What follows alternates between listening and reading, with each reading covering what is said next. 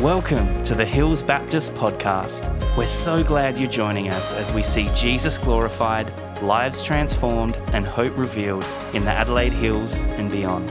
We hope you enjoy this message.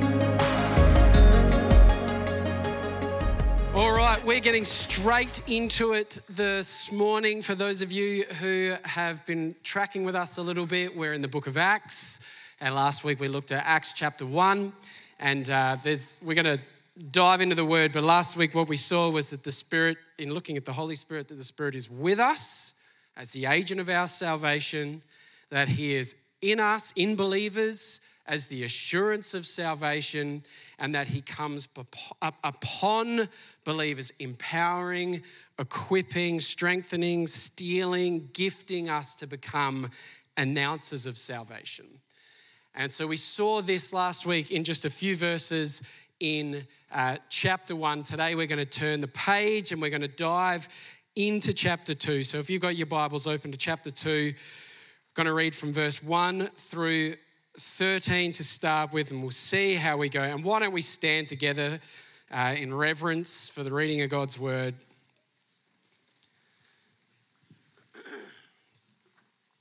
Acts 2. When the day of Pentecost, everyone say Pentecost came, they were all together in one place. Suddenly, a sound like the blowing of a violent wind came from heaven and filled the whole house where they were sitting. They saw what seemed to be tongues of fire that separated and came to rest on each of them.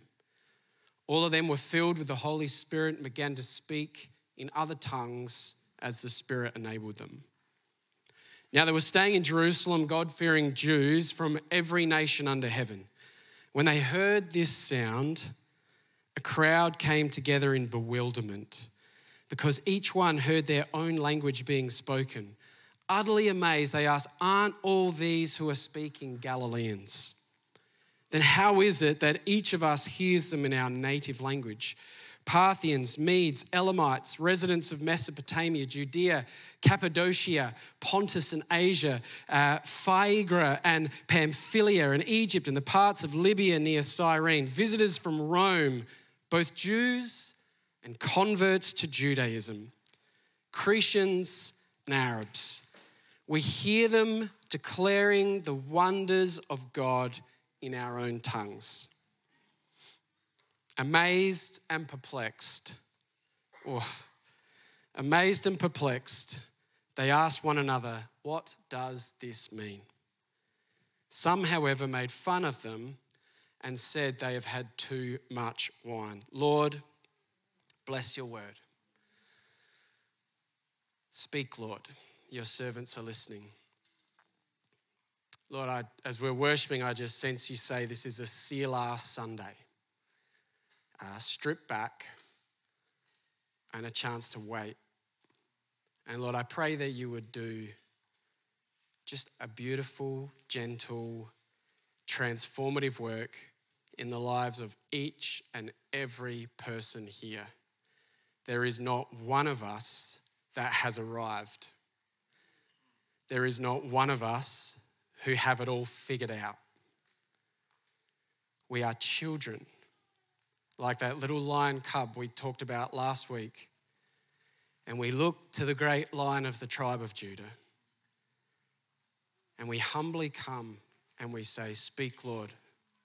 Show us more of you, we pray. In the precious name of Jesus. And all the saints said, Amen. You may be seated. As we read the New Testament, what you're going to learn and what you'll see as you go through it is there's four things that the Apostle Paul urges us to not be ignorant about. Four things to not be ignorant about. The first one is God's heart for Israel and how it relates to the church from Romans 11 25 to 27. The second one is Satan's devices uh, and the power God has given us in forgiveness over him and that's from 2 Corinthians 2:10. The third one's the rapture of the church and end times theology in 1 Thessalonians 4. And the fourth one is the work and function of the Holy Spirit in the church, 1 Corinthians 2 1. Four things that he says do not be ignorant about. And as I've been studying this this week, I couldn't get out of my head the Matrix and that famous saying, ignorance is bliss. And I was reminded of many, many years ago when Joe's sister uh, was marrying a sensational man who is now my brother in law and at the time one of my best mates. So I was best man at his wedding. And uh, two weeks before their wedding, we had their bucks and hens days, and we're Christians, so it was all appropriate. And uh, the plan, we had this great day planned with all sorts of different challenges, some slightly embarrassing attire that would be put upon him, uh, and a whole heap of challenges down at Glenelg and all over the place. Uh, but the morning of that Buck show, uh, he woke up with sort of violent gastro and was feeling really, really, really unwell. And he tried to come out for a little bit of it, which was a bad idea because other people then got gastro and later on missed a bit of the wedding, but that's another story. But he tried to come out, and after all, was like, he just couldn't do it. So we took him home. But then myself and his two brothers were like, well, he can't not have a buck. So maybe for the wedding speech, the, the groomsman wedding speech, what we'll do is we'll film a video of us in his attire that he was supposed to wear, completing all of his challenges for him. Like, that'd be a great laugh, you know, build that sense of fun and all of that. And then we'll bring home a bit of, you know, love, as you should do. Anyone doing a best man speech, always bring the love. All right, side note. So we go down to Glenelg, we're doing all sorts of challenges, dressed in clothing, again, slightly embarrassing. And it was a great night for a lot of the night. Jumping around, going up and meeting all sorts of different people, uh, different people who are coming out from pubs at certain later times in the evening. Get my gist, some of you, that they weren't necessarily of sound mind as we were doing these challenges. And then we had sort of one challenge to go, and I saw this group of guys who looked less than friendly, but I thought to myself, I'm a pretty friendly guy. and I was in a good mood because we'd completed a whole bunch of challenges and it had been a great night, winning all sorts of people over. I thought, I'm just going to go up to these guys because they look a bit sad and I'm going to improve their quality of evening uh, by inviting them to help me finish this last challenge. So I start walking over to them. As I'm walking, like there's tattoos, uh, and there was uh, a common tattoo that I noticed that all of them had, which was sort of a tear just below their eye. so I start walking over them. Dan's brothers both look at me and like run after me, grab me, and be like, What are you doing? I'm like, I'm going to go ask these blokes to finish the challenge with me. And they're like, no, you're not. And they spin me around and start walking. And as we start walking back to the car, these guys all get up and just gently start walking after us. And then there's brother like, go, go, go, go. We jump into the car, they like, and off they go. We took off. And they're like, you are an idiot. Like, what are you doing? You do not approach those guys. I'm like, well, I didn't grow up in Glenelg. I didn't know that they were whatever they were, some sort of gang who liked hurting people uh, and weren't clearly in the mood for fun or have any sense of humor whatsoever. They're like, you never approach those people, ever. They're like, don't be so ignorant. Because ignorance might be bliss, but it can also be very dangerous. And the same is true in the scriptures. Ignorance might be bliss, but actually it can be very, very dangerous because if we are ignorant to the things of the Spirit and the things of God, we actually inadvertently believe lies. And lies imprison, but the truth sets us free. Come on, Hills Baptist lies in prison, but the truth sets us free. And it's fascinating to me when we look at these four things that the Apostle Paul says, do not be ignorant about. If you look through church history, what you're going to discover is that so much church conflict, church division, the formation of different denominations has come out of disagreements and ignorance specifically related to these four topics. God's heart is that we would not be ignorant, but that we would be a people who are seeking truth. And as we come to this topic today, Acts chapter 2, I recognize that in this room and watching online, and people who will watch online in the days, weeks, months, years to come, that within our church community, we are a beautiful, eclectic family of God that is unusual on the earth, where we've got this beautiful, broad spectrum of theologies who are laying some things down to pick up unity for the sake of Christ. And we see in that the blessing of God. And so in Acts chapter 2, we come to a topic that has split churches. It has, because of ignorance. And here's why we shouldn't be surprised to this. Because as we read Acts chapter 2 and the verses we just read, come back with me to verse 12 and 13. Amazed and perplexed, they asked one another, What does this mean? Some, however, made fun of them and said, They have had too much wine. When we come to confusing things in the Bible, these particularly these four things and others, but these confusing things in Scripture, there's two ways we can approach them. We're gonna be perplexed, probably, but we can either be open and inquisitive and ask the question, What does this mean? Or we can be closed and critical and mock and shut ourselves off. My heart for us, for you, is that we would be the verse 12 people, not the verse 13. That is today and for the rest of our existence, that we would be a people who, when it comes to the things of the Spirit and the things of God, would be open and inquisitive, amazed Perplexed? Yes. But we would just say, What does this mean? Talk to me, God. Show me more.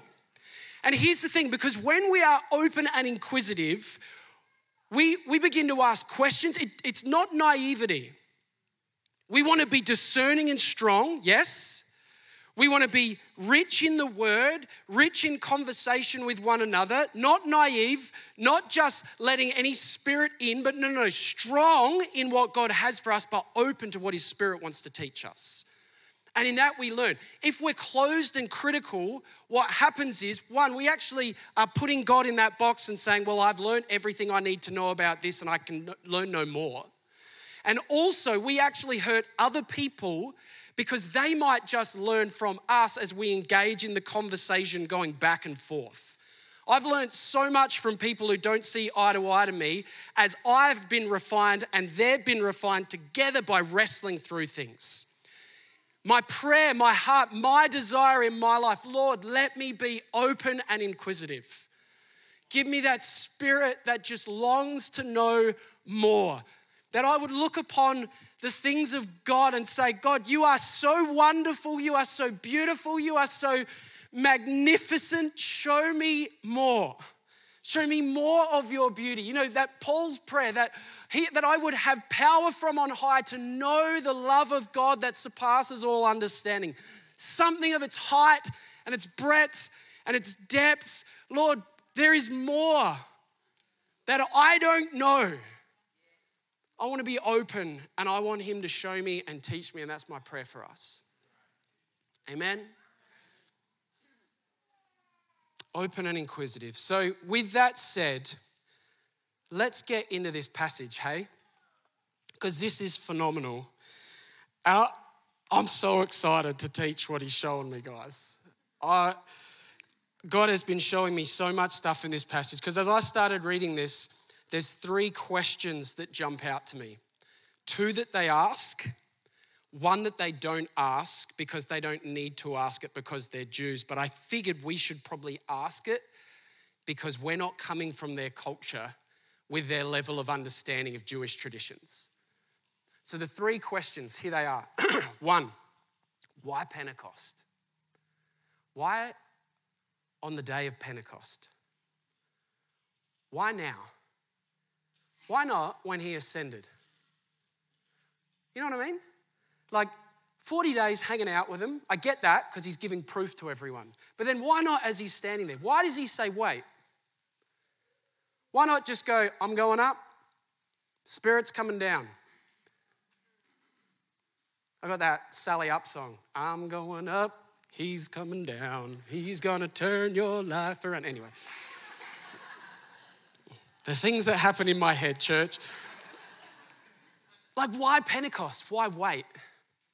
It's a fascinating question. Second question that they ask what does this mean? And as we get to the end of the chapter, which we're going to look at, it simply says, What should we do? Why Pentecost? What does this mean? What should we do? Why Pentecost? In a really simple answer, the reason why Jesus says wait is because what he is doing is he is revealing the eternal redemptive purposes of God through the traditional Jewish religious feasts. He is revealing the eternal redemptive purposes of God through the Jewish worship calendar. Who wants to study the Bible with me? Here's what you need to know there are seven Jewish festivals. Seven Jewish festivals that have run. Here's what they are. The autumn, they're four in the spring, which is the early harvest, three in the autumn, which is the latter harvest. Okay? The three autumn ones are the Feast of Trumpets, the Day of Atonement, and Tabernacles. We're not going to be able to touch them today. Trumpets, Atonement, Tabernacles. The four spring ones, Passover. Passover is where the Jews celebrate their deliverance from slavery in Egypt by the slaughtering of a lamb, that the blood might be put over the doorpost. So, a covering of blood over the people that death might not come to them but would pass over them. That's Passover. The very next day is the Feast of Unleavened Bread. That runs for seven days. And the Feast of Unleavened Bread is where the Jewish people remove all yeast. Now, yeast in the scripture is symbolic of sin. Because yeast, if it's left there for a while, especially without fridges and things, will cause things to decay at a rapid rate. And so what happens as you're leaving slavery is you need to get rid of yeast, sin. And so it's this picture that we're going to get rid of that, right? So they celebrate this. We've removed, we've been exiting from slavery. God saved us from slavery, but He's also saving us from sin. On the third day of Passover, so two days after, uh, the second day of the unleavened bread, but on the third day from Passover, we have the feast of first fruits, which was where they celebrate that that seed at harvest has been put into the seed, sorry, it's sowing time has been put into the ground, has died, and has sprouted up and has produced new life. And that first fruit harvest is what they celebrate on the third day, celebrating what God has done. And then 50 days after first fruits, they celebrate Pentecost. Everyone say Pentecost. And Pentecost is where they celebrate the giving of the law to Israel through Moses on Mount Sinai in the book of Exodus. And so they celebrate and say, God has given us the rules of engagement. This is how we can have relationship and connection with God. Are you ready? Jesus, go to the Gospels. Jesus died on Passover as the sacrificial lamb that all who would come underneath his blood would not perish but would have eternal life. That death would pass them by and the life of God would reign supreme in them. He died as the Passover lamb, fulfilling everything. Not even his bones were broken. And there's so much in Passover which we don't have time to talk about today, but so much that Jesus meets.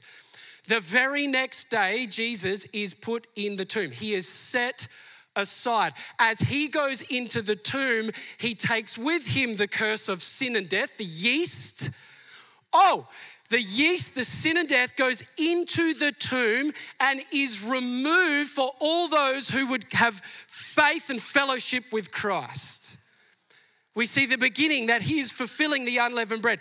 On the third day, what does he do? He rises as the first fruit. Colossians says that he is the first of many. He rises as the first fruits to God, as this picture that he is fulfilling the first fruit. And then he says, he hangs around for 40 days, and then he says, wait. He doesn't say wait until Pentecost, he just says wait. Right? So, we know that Pentecost is 50 days after first fruits. He hung around for how many days teaching? 40. So, how long did the disciples wait? 10 days. Good maths. Well done. Give yourselves a round of applause. Great. So, the disciples are literally waiting for 10 days. They don't actually understand what it is that they're waiting for. They're just waiting.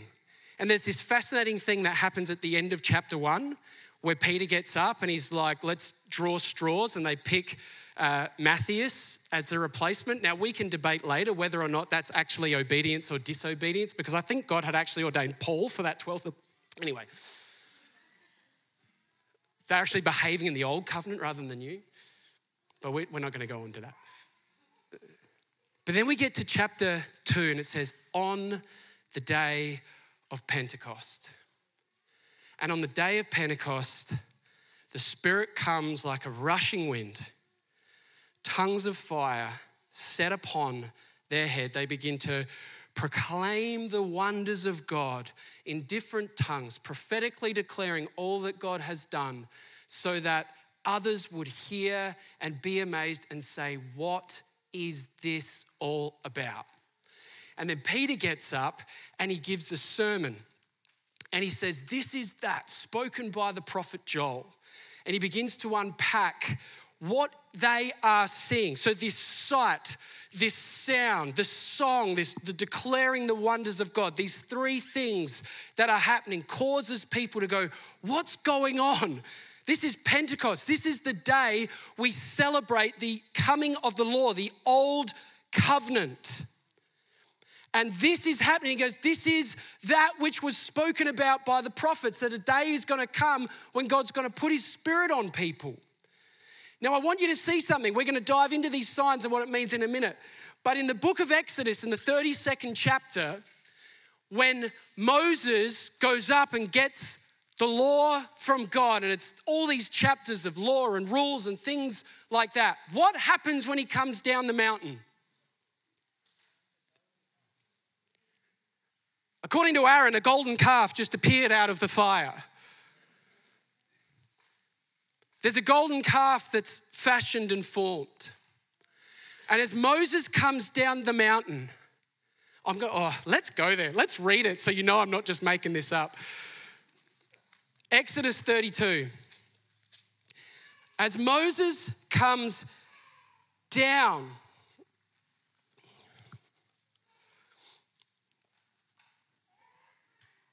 From verse 27. Oh, sorry, let's go from verse 25. Moses saw that the people were running wild and that Aaron had let them get out of control and so become a laughing stock to their enemies. So he stood at the entrance to the camp and said, Whoever is for the Lord, come to me. And the Levites rallied to him. Then he said to them, This is what the Lord, the God of Israel, says Each man strap a sword to his side go back and forth through the camp from one end to the other, each killing his brother and friend and neighbor. The Levites did as Moses commanded, and that day about 3,000 people died. About 3,000 people died. And Moses said, You have been set apart for the Lord today. What happens at Pentecost when the message of the Spirit starts to come. At the end of Peter's preach, it says about 3,000 were saved, were added to their number that day.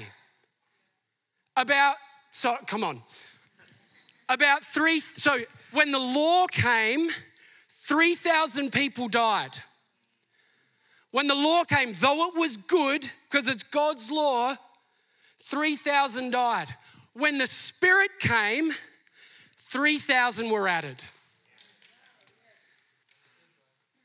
This is such a powerful picture what God is doing. Why Pentecost? Because God is revealing to humanity the power of the new covenant, covenant that has come, that all would know that life is in the Spirit. This is what Paul's talking about in, in Romans chapter 8 when he, when he says, Where is it? I've got it here somewhere. Let's just, we'll go to the word rather than notes because I never know where my notes are at verse 1, chapter 8. Therefore, there is now no condemnation for those who are in Christ Jesus. Because through Christ Jesus, the law of the Spirit who gives life has set you free from the law of sin and death. Watch this. For what the law was powerless to do because it was weakened by the flesh, so the law couldn't bring life because it was powerless, because it was weakened by the flesh.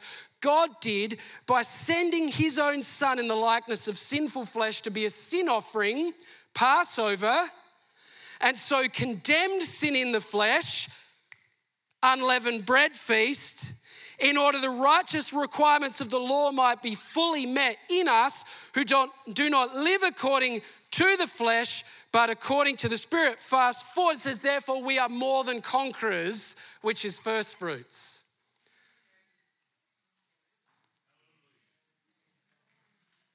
Guys, this flop and blew my mind. I've studied this passage so many times and I've never seen that 3,000 before.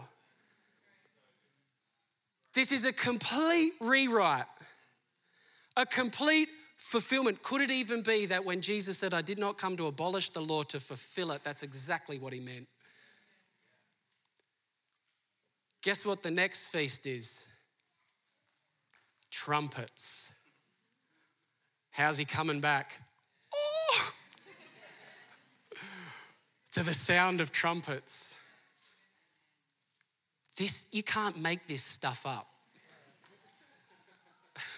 You know what I'm talking about? You can't make this stuff up. You can't just get the word over the course of thousands of years and just happen to put it all together and be like, fantastic. This can only be God. This is a complete renewal. And the testifying truth to that, what causes that engagement is what we're about to see the signs that follow the signs that follow. So the Jews see this. The Jews see this happening. And in their mind, they're like, this is Pentecost. What is this? This is a new law. What the heck is going on? They're like, what does all of this mean? What does all of this mean? Great question, Jewish and non Jewish people who are following the Jewish religion there for the Feast of Pentecost. Excellent question. Let's carry on because Peter is about to explain. Go to verse 14. Are you guys happy to study the Bible with me this morning? Are we happy to study the Bible this morning? Good. Verse 14. Then Peter stood up with the eleven, raised his voice, and addressed the crowd Fellow Jews and all of you who live in Jerusalem, let me explain this to you. You've heard a sound You've seen a sign, the sound of the rushing wind. You've seen the sign of the tongue of fire. There's this song that rises. Another translation says that as they proclaimed, they sang the song. The song went up. This whole, this, this noise went up of tongues being declared, proclaiming the wonders of God. You've seen this. Let me explain it to you. Listen carefully to what I say. These people are not drunk as you suppose. It's only nine in the morning. No, this is what was spoken by the prophet Joel. In the last days, God says, I will pour out my spirit on all people. Your sons and daughters will prophesy. That's the tongues. Your young men will see visions, and your old men will dream dreams. Even on my servants, both men and women, I will pour out my spirit Spirit in those days and they will prophesy. I will show wonders in the heavens above and signs on the earth below blood and fire and billows of smoke, tongues of fire on them. The sun will be turned to darkness and the moon to blood before the coming of the great and glorious day of the Lord. And everyone who calls on the name of the Lord shall be saved. Everyone who calls on the name of the Lord shall be saved. And then he goes on. Let's just pause for a second and have a look at this. So, what is it? What does all of this mean? Firstly, we're going to look at these three signs. I seriously feel like I want to preach on this for about 15 hours, but we clearly don't have time for that. The sound of a rushing wind. What is this? The sound of a rushing wind. As you come to that verse 17, in the last days I said, I will pour out my spirit on all people. The Greek word there is the word pneuma. Everyone say pneuma. In Hebrew, it's ruach. Everyone say ruach. Both of those words interchangeably are used with breath, wind, spirit. Now, this immediately takes you back to Genesis chapter 2. Because in Genesis chapter 2, right at the beginning, what does God do with humanity? The Ruach is hovering over the waters in creation. So life comes through the Ruach. And then what happens is he breathes into humanity breath, spirit, wind, all speaking to this picture of the Spirit of God. And he breathes into humanity and they became a living being. So life comes through breath. Chapter 3. If I was you, I'd be taking notes right now. Chapter 3 we see the promise that all who disobey, all who take the fruit, all who choose to go against God's way, all who choose to set themselves up as God over Him, say, No, I want to choose right from wrong. I want to determine which way I should go because I want to be my own God. Everyone who does that, everyone who enters into pride, He says, Surely if you take of this, you will die. And they take of it and in that moment, we see death come upon humanity, not instantaneously in the flesh, but the spirit, which was created to be immortal, becomes mortal. And there is distance placed between humanity and God. And then we see the pattern of the Old Testament, all the ways of God pursuing humanity, all the way to Sinai.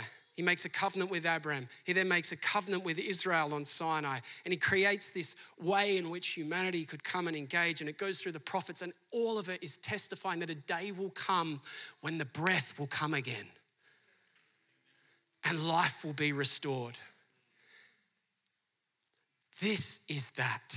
They've heard the sound a sound that they heard on Sinai, a sound that Adam and Eve heard in the garden, which terrified them after they'd sinned. They heard the sound like the rushing of a violent wind. They're like, What is this? And he goes, This is that spoken by the prophet Joel. This is the breath of God. This is life. This is new life. This is the new creation.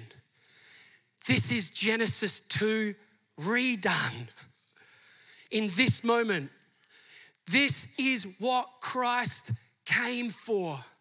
Because remember, the Holy Spirit, why does He exist? We talked about this last week. Why was He sent? He was sent to bring to remembrance everything that Jesus has said. He was sent to bring glory to the Son. He was sent to draw people unto the Son. He was sent to, to bring the Word and to bring signs and wonders so that we would be captivated by Christ. And so the sound comes so that we would know that new life cannot be attained through feasts and festivals. New life cannot be attained through Hail Marys. New life cannot be attained through Hare Krishnas. New life cannot be attained by going to the mosque and praying a particular way five times a day. New life can only be found by faith in the one who has the power to breathe it upon humanity because he breathed it at the beginning of time. That's what is going on here. They hear the sound. He's like, This is what this is. This sound, the, the, the, coming of the Spirit is that there is a new creation in you. You were dead in your sin and transgression, and now you have been made alive in Christ if you would believe upon Him. That the seed in you, we talk about this all the time, that your identity has shifted if you are in Christ. You have gone from a sinner to a saint. That's your position. Sanctified Yes, being sanctified because you're in the flesh, but you will be sanctified again. But you are a new creation in Christ.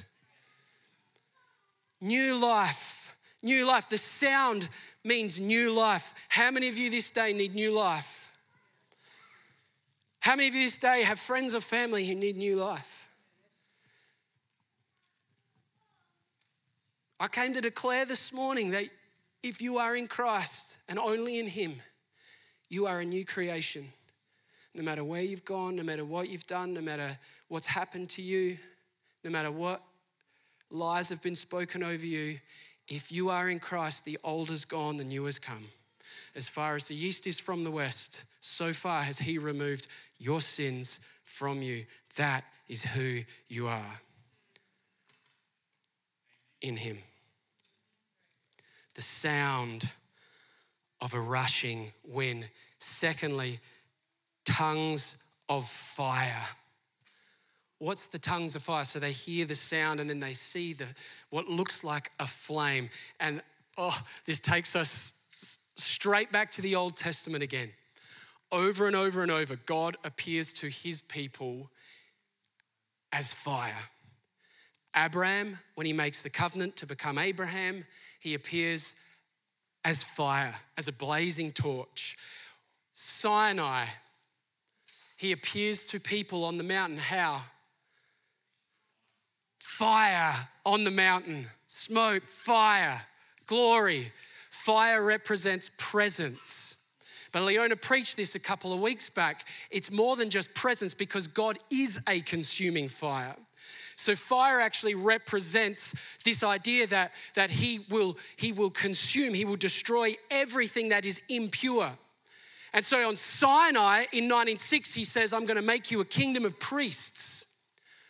Meaning that we will, that, that sin will be consumed, that he's, he's on a mission to draw us back into right relationship with himself that he would dwell with us. And then the temple gets established, skipping some time. And then the temple's established in Second Chronicles, we see that the temple, that fire falls from heaven. And the glory of God fills the place, and everyone falls to the ground.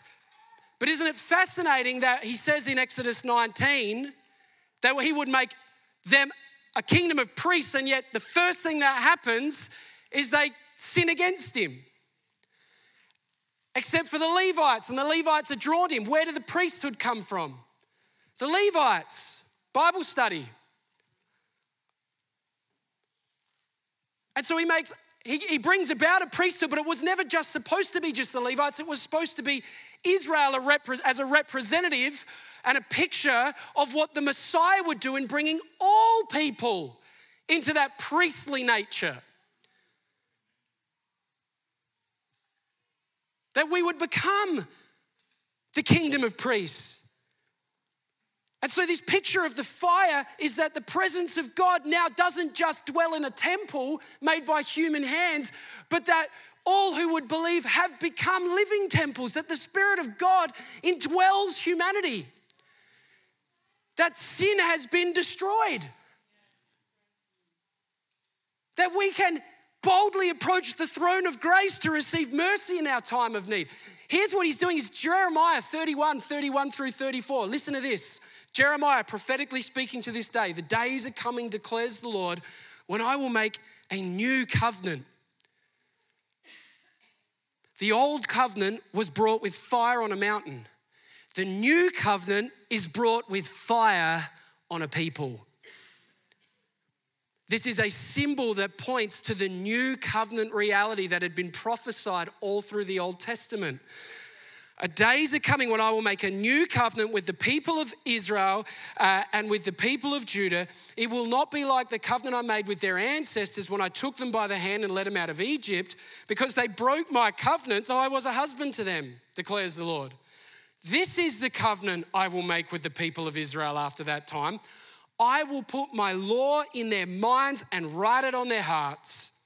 I will be their God and they will be my people. No longer will they teach their neighbor or say to one another, Know the Lord, because they will all know me from the least of them to the greatest, declares the Lord. For I will forgive their wickedness and will remember their sins no more.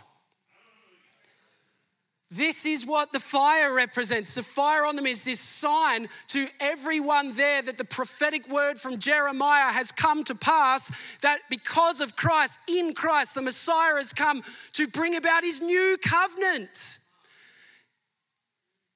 A kingdom of priests to reign with God and dwell with the Son.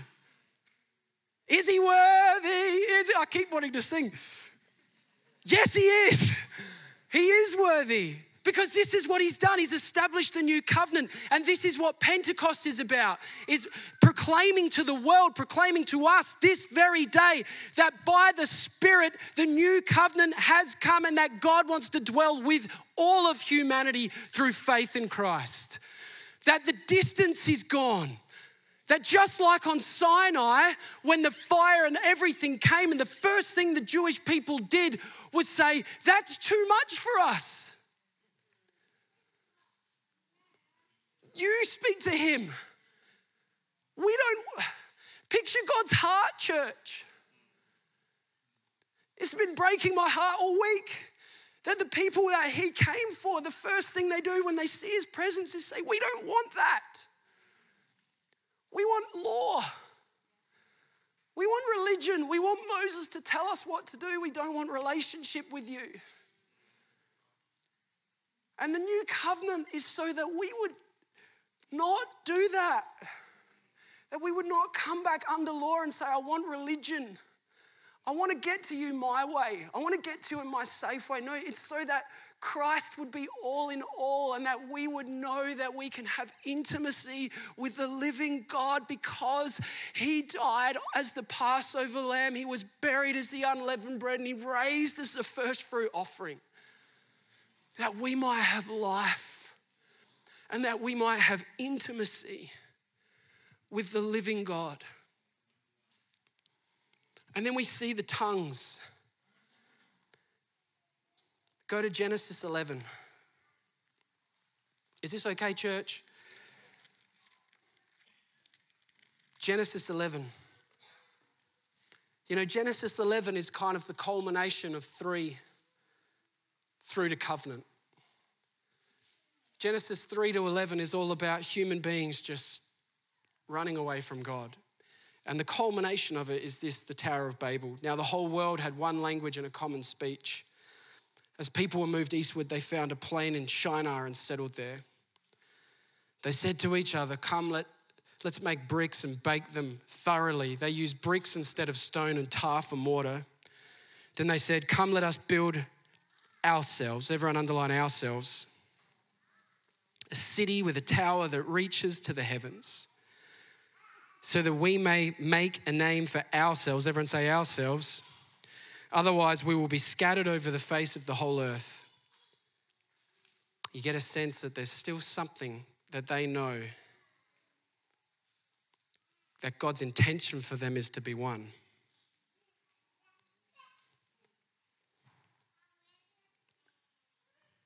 But they're trying to do it themselves. The Lord came down to see the city and the tower the people were building. The Lord said, if there's one people speaking the same language, they've begun to do this, and nothing they plan to do will be impossible for them. Come, let us go down and confuse their language so that they will not understand each other. So the Lord scattered them from there all over the earth, and they stopped building the city. That is why it is called Babel, because there the Lord confused the language of the whole world. From there, the Lord scattered them over the face of the earth. And the very next thing it moves on to is God's pursuit of them through Abraham. Acts 2 is a Babel reversal. It is a picture of a new kingdom. We have new creation, we have new covenant, and we have new kingdom that the striving of humanity to constantly build for themselves a tower, to constantly seek selfish gain, pride, which, funnily enough, our world continues to celebrate at a rapid rate of knots, which is actually completely contrary to the will of God, and will ultimately lead to death and destruction. But Acts 2, the coming of the Spirit, is this proclamation to the world that I have made you one. And that I am establishing for myself my kingdom and I am bringing all people from every tongue and every tribe, and I'm welcoming everyone in to work together by the power of my Spirit under the lordship of my Son, that the kingdom of heaven would be made manifest on earth as it is in all of eternity. Amen. And so they hear the tongues, and there's this beautiful picture that the culmination of that Genesis sin train has been stopped and reversed in a dime at the coming of the Spirit of God. That Babel has been reversed. This is what 1 Peter 2 9, that I'll make you a royal priesthood. This is Ephesians 4, that I have made all of you a minister. That every single person in Christ is a minister. You don't have to come to a temple and just let someone else do it anymore. No, no. You enter in by the Spirit through the Son into the glory of God. Eternal relationship with Him. That's what this means. That's what Peter's declaring in his sermon. And he was shorter than me but it does say to use many other words. So I think he went longer than a page. That's what Pentecost is about. Pentecost is about new creation, new covenant, new kingdom. And the sign existed so that humanity eyes would be open and go, wow. He has made a way that we can enter in. And then comes the last question, and the band, you guys can come up. And after this, we're going to pray and we're going to have space to pray. But the question they ask is, What shall we do? Let's go to verse 37. When the people heard this, so after he declared all of these things about who the Messiah is and what he has done, in redeeming humanity, after their attention had been captivated by the Spirit moving, when they heard this, they were cut to the heart and said to Peter and the other apostles, Brothers, what shall we do? Listen to Peter's reply. You ready? Peter replied, Repent and be baptized, every one of you. Every one of you in the name of Jesus Christ for the forgiveness of your sins, and you will receive the gift of the Holy Spirit. The promise is for you and for your children and for all who are far off, for all whom the Lord our God will call. With many other words, he warned them and he pleaded with them save yourselves from this corrupt generation. Those who accepted his message were baptized, and about 3,000 were added to their number that day. Repent and be baptized, every one of you. And you will receive the Holy Spirit. Last week we talked about how Luke 11, God is a good father who gives good gifts to his children who ask. We don't need to conjure an atmosphere We don't need to manufacture an environment. God is pleased to dwell with his people. The question is are we closed and critical, afraid? Because it might make us a bit uncomfortable, and those gift things, I'm happy with the gift of administration, Lord, but I'm not sure about prophecy.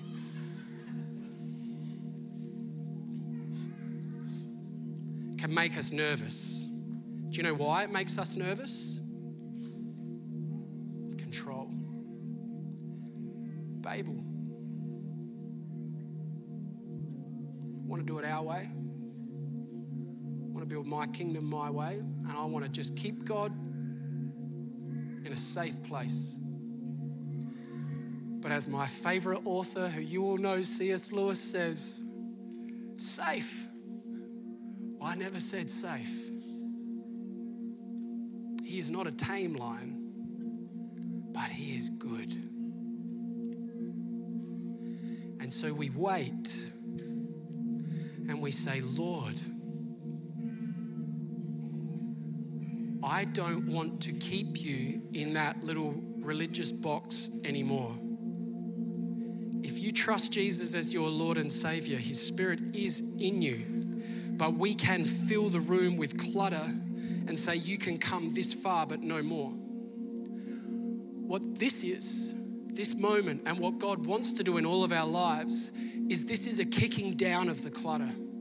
This is a breaking through of the walls, and He's saying, Just let me come into the inmost place. Let me get into the room where you have the floor drobe, where there's the mess, the junk room, and no one else sees that you keep at a distance. You don't, don't do that with me. I'm in you, but I want all of you. And trust me, because I'm good, and I will give you exactly what you need. If you repent, Repentance means a whole turning. It's not just a one off hand in the air that says, I want Jesus in my life. It is a lifestyle. It is a lifestyle of ongoing repentance that says, I don't want to be Lord of my life. I want you to be Lord. And it's a walking towards Him. It says, repent and believe. Believing means trusting in Him with our whole lives. It means that I don't just have my theology right. It means that I trust in Him, that I read His word, that I wait upon Him and I say, Be Lord of my life. I am yours. I will follow you wherever you say to go. You can read theology 10 hours a day for 40 years of your life, and you can know a lot about Him, but never truly know Him.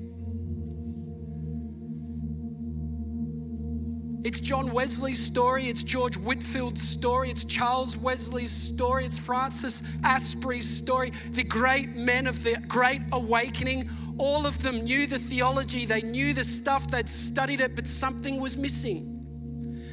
And they had to repent of their religion. They had to repent of their works based religion. And as they repented of their works based religion, John Wesley says, My heart was strangely warmed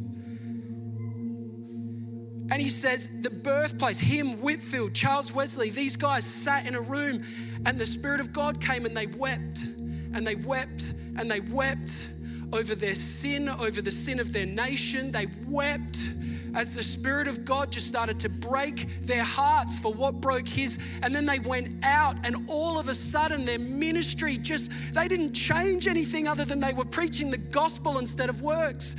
And then the whole world changed. Pubs closed down, brothels closed down, churches were built, people's lives were miraculously transformed by the power of the living God because they repented and believed.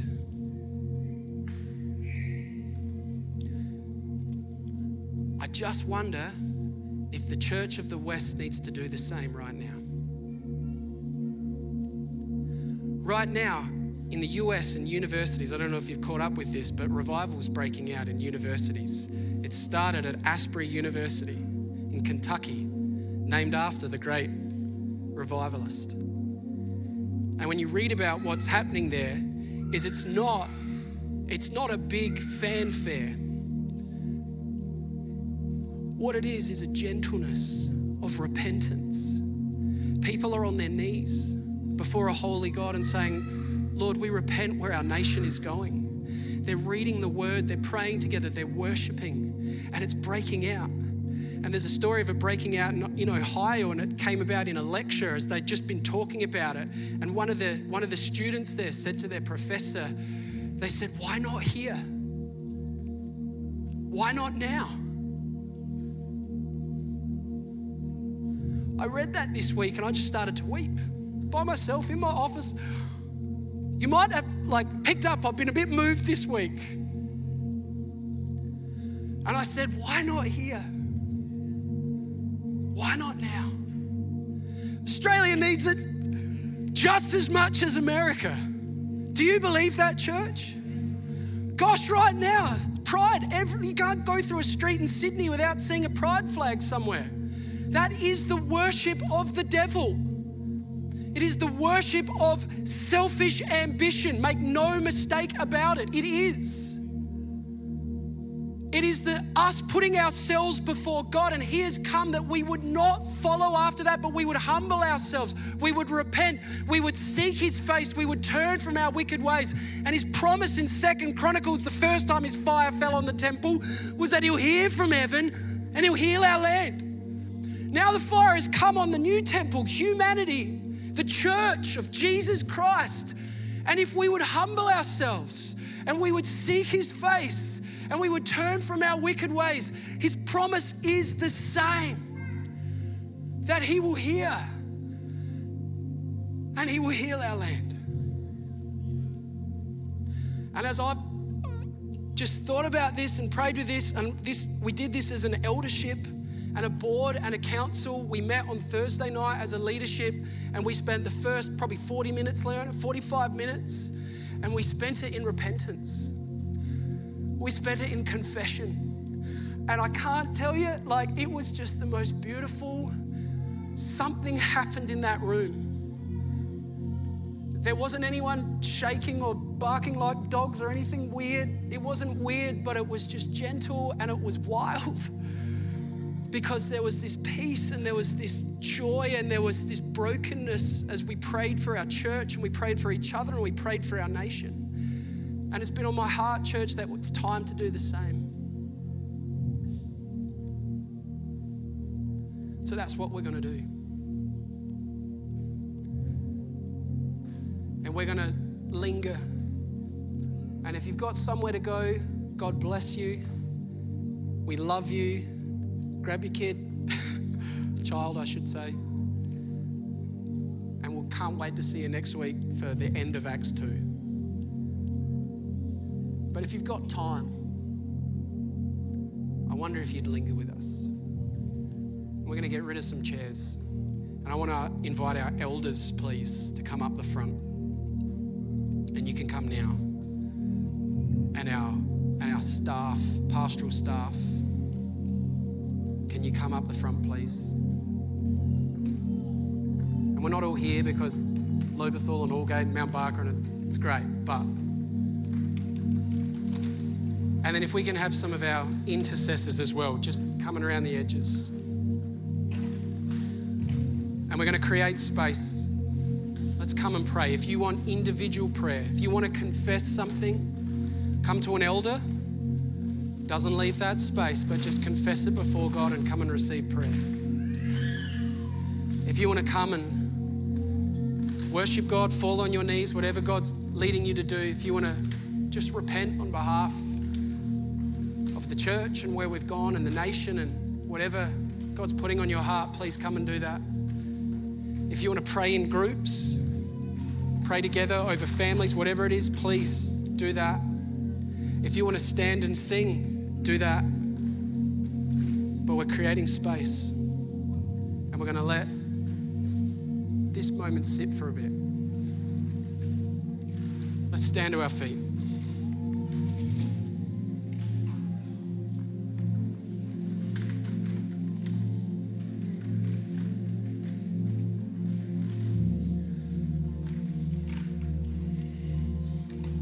Let's pray. Loving Heavenly Father.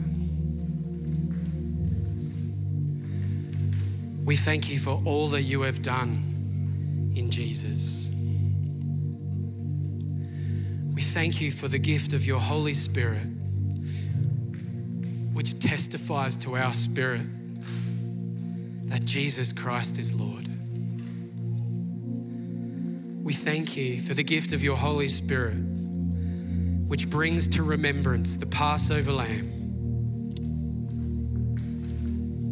the unleavened Savior who would not decay, the risen first fruits, Jesus Christ who defeated sin and death. The new covenant of your spirit at Pentecost. The promise that a day will come when you will not leave us alone. You will not leave the world, but you will come again with the sound of trumpets. And you'll roll the heavens up like a scroll. And the great day of atonement will come where you will pour out your spirit in those latter days and bring a great harvest of souls. And finally, we will sit at the wedding feast of the Lamb, the great tabernacle festival that will last and endure for all of eternity as we celebrate the risen King, Jesus Christ, who was and who is and who is to come, who has brought life out of death, who has brought unity out of separation and who has brought intimacy out of denial. We love you, Lord. We worship you. And we repent. We repent that we have trusted in ourselves. We repent that we have trusted in our intellect, our systems, our structures our religion, pathways. We repent that we have forgotten you. We've worshipped the God of money, the God of pride, the God of sport, the God of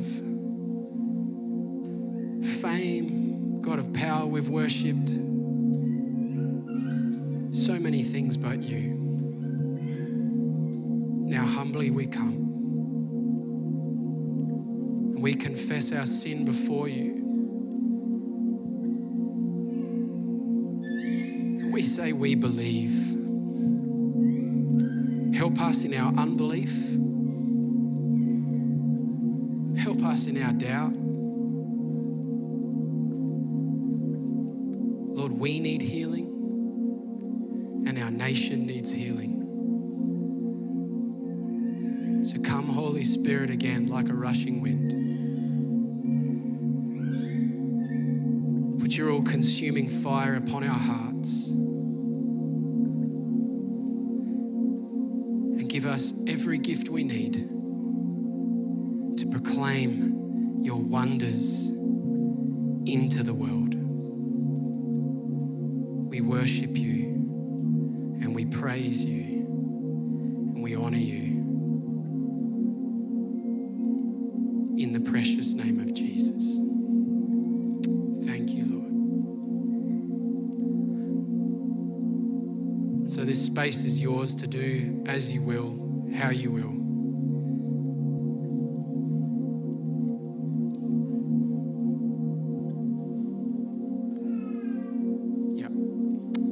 how you will.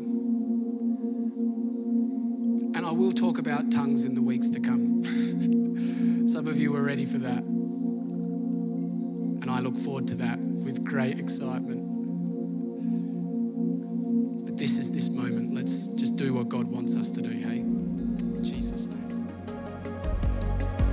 Thanks for listening to the Hills Baptist podcast. If you'd like to partner with us in developing and equipping passionate disciples who love God, love people, and boldly share the gospel, you can do that at hillsbaptist.com forward slash giving. We pray this message has empowered you to live and love more like Jesus. Have an amazing day.